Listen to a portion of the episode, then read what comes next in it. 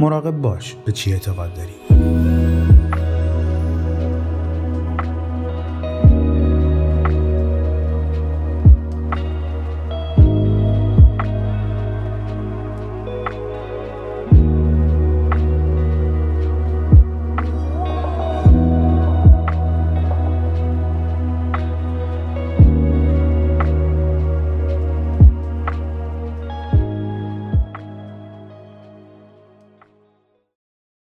در سال 1988 مردیس ماران نویسنده و ژورنالیست فمینیست وقتی که پیش روان درمانگر می‌رفت یک چیزی فهمید که لرزه بر اندام و زندگی و همه چیش انداخت. اینکه وقتی بچه بوده پدرش بهش تجاوز کرده. شوکه بزرگی بود. یک خاطری سرکوب شده که بیشتر دوران بلوغش متوجهش نشده بود. ولی در سن 37 سالگی به روی پدرش آورد و به همه خانواده گفت که چه اتفاقی افتاده. حرفهای مردیس همه خانواده رو شوکه کرد. پدرش گفت که عمرن همچین کاری نکرده و همه چی رو کتمان کرد. بعضی از اعضای فامیل طرف مردیس رو گرفتن و بعضی هم طرف پدرش رو. شجر نامه به دو طرف تقسیم شده بود. درد مثل سرب مذاب توی شاخه هاش میخزید و همه رو پاره می‌کرد. بعدها در سال 1996 مردیس به یک روشنگری پشم جدید رسید که راستش پدرش همچین کاری نکرده بود. آره می‌دونم. اوه مردیس با کمک یک درمانگر که البته نیت بدی نداشت این خاطره رو اختراع کرده بودن. احساس گناه داشت از درون میخوردش و در طول بقیه عمر پدرش سعی کرد باهاش و با بقیه اعضای خانواده آشتی کنه ازشون معذرت خواهی کنه و براشون داستان رو توضیح بده.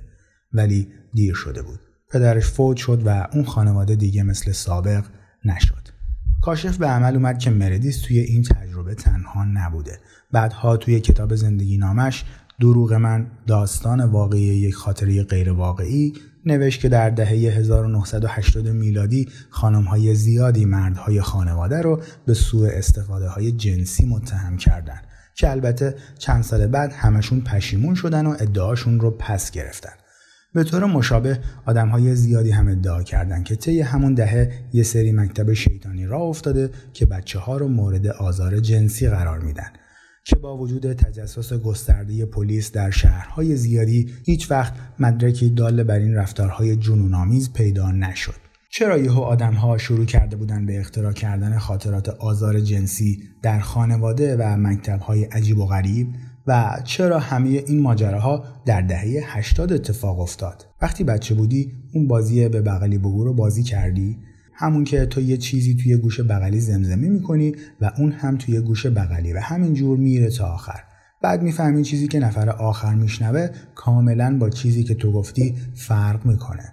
خب راستش حافظه ما هم همینجوری کار می‌کنه. یه چیزی رو تجربه می‌کنیم. چند روز بعد اون رو یه خورده متفاوت به یاد میاریم. طوری که انگار توی گوشمون زمزمه شده و ما هم اشتباه شنیدیمش. بعد اون رو برای یکی دیگه تعریف می‌کنیم و خب مجبور میشیم چند تا از چاله چوله های داستان رو با شاخ و برگ هایی پر کنیم که داستانمون معنایی داشته باشه و به طرف مقابل ثابت کنیم که دیوونه ای چیزی نیستیم. بعد خودمون همین چاله های پر شده رو باور می‌کنیم و دفعه بعد هم اونها رو میگیم. فقط چون واقعی نیستن یه خورده اشتباه برداشتشون می‌کنیم. و یک سال بعد شبی که خوب مست کردیم و داریم قصه رو برای دوستامون تعریف می‌کنیم یه خورده دیگه هم بهش شاخ و برگ اضافه می‌کنیم. OK بیا صادق باشیم. فکر کنم حدود یک سوم داستان رو میبافیم. ولی هفته بعد که کاملا از مستی در اومدیم نمی‌خوایم اعتراف کنیم که یک خالی‌بند بی‌خاصیت هستیم. پس به version تحریف شده و آب و تاب شده ی قصهمون پایبند میمونیم. و پنج سال بعد قصه به قرآن قسم به جون مادرم راست میگم دروغ گروه سگ بگاد در بهترین حالت پنجاه درصدش واقعیه. هممون همچین کارهایی می‌کنیم. من هم می‌کنم. تو هم می‌کنی. صرف نظر از اینکه چقدر صادق و با حسن نیت هستیم. همواره در یک حالت گمراه کردن خودمون و دیگران هستیم. چرا؟ صرفا به این دلیل که مغز طراحی شده که کارا باشه نه دقیق. نه تنها حافظمون ریده تا حدی ریده که در دادگاه شاهدان عینی هم لزوما جدی گرفته نمیشن بلکه مغزمون هم به طرز وحشتناکی سوگیری های تخمی داره. چجوری میشه که اینجوری میشه؟ خب مغز ما همیشه داره سعی می‌کنه شرایط کنونی رو بر اساس چیزهایی که تا الان بهش باور داریم و تجربه کردیم پردازش کنه و ازشون معنا بسازه.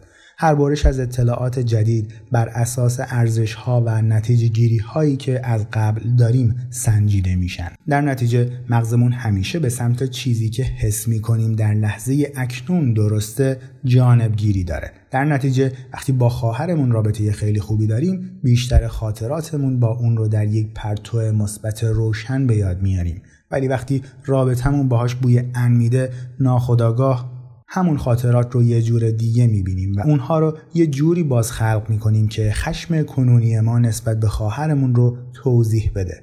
اون کادوی بامزه‌ای که عید پارسال بهم داد حالا خیلی تحقیرآمیز و خود بزرگ بینانه جلوه می‌کنه. اون دفعه که یادش رفت ما رو به ویلاشون دعوت کنه الان دیگه یک اشتباه معصومانه نیست بلکه یک گناه کبیر است. قصه ساختگی مردیس از آزار جنسی خیلی بیشتر منطقی جلوه می‌کنه وقتی که ارزش های مردیس و خواستگاه باورهاش رو درک کنیم اول از همه مردیس بیشتر طول عمرش یک رابطه پرتنش و سخت با پدرش داشت. دوم، مردیس بارها و بارها در رابطه صمیمی با مردها سرخورده شده بود و یک ازدواج ناموفق هم داشت. در نتیجه از میان ارزش هایی که داشت رابطه نزدیک با مردها چنگی به دل نمی‌زد. بعد در اوایل دهه 1980 مردیس به یک فمینیست افراطی تبدیل شد و شروع کرد به تحقیق در مورد آزار جنسی کودکان. هر روز با چند داستان وحشتناک آزار جنسی مواجه می شد و سالها با قربانی های آزار جنسی خانگی که بیشترشون دختر بچه ها بودن کار کرد. همچنین خیلی پیگیر برای برخی از پژوهش های اون زمان گزارش تهیه می کرد. پژوهش هایی که بعدها مشخص شد به طرز اقراق‌آمیزی شیوع آزار جنسی کودکان رو دست بالا تخمین زده بود. یکی از مشهورترین اون پژوهش ها ادعا می کرد که از هر سه زن بالغ یک نفر در دوران کودکی مورد تعرض جنسی قرار گرفته. آماری که بعدها غلط بودنش مشخص شد. و مهمتر از همه اینها مردیس وارد یک رابطه عاشقانه با یک زن دیگه شد. یک قربانی آزار جنسی خانگی. رابطه مسمومی داشتن و خیلی در هم تنیده و وابسته هم بودن مردیس مدام داشت سعی می کرد پارتنرش رو از گذشته روانخراشش نجات بده پارتنرش هم مدام از گذشته دردناکش به عنوان سلاحی برای جلب ترحم مردیس استفاده می کرد. در فصل 8 در مورد این قضیه و مرزها صحبت می کنیم. در ضمن رابطش با پدرش از این که بود بدتر هم شد چون خب پدرش از این قضیه که دخترش با یک لزبیان وارد رابطه بشه خیلی خوشحال نشد و مردیس یه جور وسواس گونه ای می‌رفت روان درمانی. درمانگرهای مردیس که ارزشها و باورهای خودشون رو داشتن اصرار داشتن که ریشه حال همیشه خراب و افسرده مردیس نمی‌تونه صرفا شغل ناراحت کننده و استرسزای اون یا رابطه های داغونش با مردها باشه. باید یه چیز دیگه باشه یه چیز عمیقتر. هولوش همین دوران بود که فرم جدیدی از روان درمانی به اسم درمان به روش بازیابی خاطره سرکوب شده مد شده بود. در این روش درمانی درمانگر فرد مراجع رو می برد به یک حالت نیمه هوشیار و ازش می‌خواست که خاطرات فراموش شده کودکی رو ریشه یابی کنه و دوباره تجربهشون کنه. این خاطرات اغلب خیلی خوشخیم و بی خطر بودن ولی ایده این بود که حداقل چند تاشون ممکنه روانخراش هم باشن. پس ما بند خدا مردیس رو داریم که بینواست و هر روز داره در مورد آزار جنسی خانگی کودکان تحقیق می‌کنه. از دست پدرش خشمگینه همه عمرش از روابط ناموفق با مردها رنج کشیده و تنها کسی که ظاهرا بهش عشق میده و درکش می‌کنه یک زن دیگه است که اون هم قربانی آزار جنسی خانگیه. و یک روز در میان روی یک کاناپه دراز می‌کشه و درمانگرها بارها و بارها ازش می‌خوان چیزی رو بیاد بیاره که نمی‌تونه. و بوم همه مواد لازم و دستور پخت عالی برای ابداع یک خاطره آزار جنسی آماده است. خاطره ای از چیزی که هیچ وقت اتفاق نیفتاده. مهمترین اولویت ذهن ما وقتی که تجربه ها رو پردازش می‌کنه اینه که اونها رو طوری تفسیر کنه که با همه تجربیات حس ها و باورهای قبلیمون همخونی داشته باشه. ولی اغلب اوقات در زندگی وارد شرایطی میشیم که گذشته و حال همخوانی ندارن. در این شرایط چیزی که داریم تجربه می‌کنیم جلوی چشم همه چیزهایی که در مورد گذشتمون درست و منطقی پذیرفتیم به پرواز در میان. ذهن در تلاش برای ایجاد همخانی گاهی خاطرات قلابی می‌سازه. با رب دادن تجربه های الانمون با اون خاطرات خیال پردازی شده ذهن بهمون به اجازه میده هر معنایی که تا الان برای خودمون تثبیت کردیم رو نگه داریم.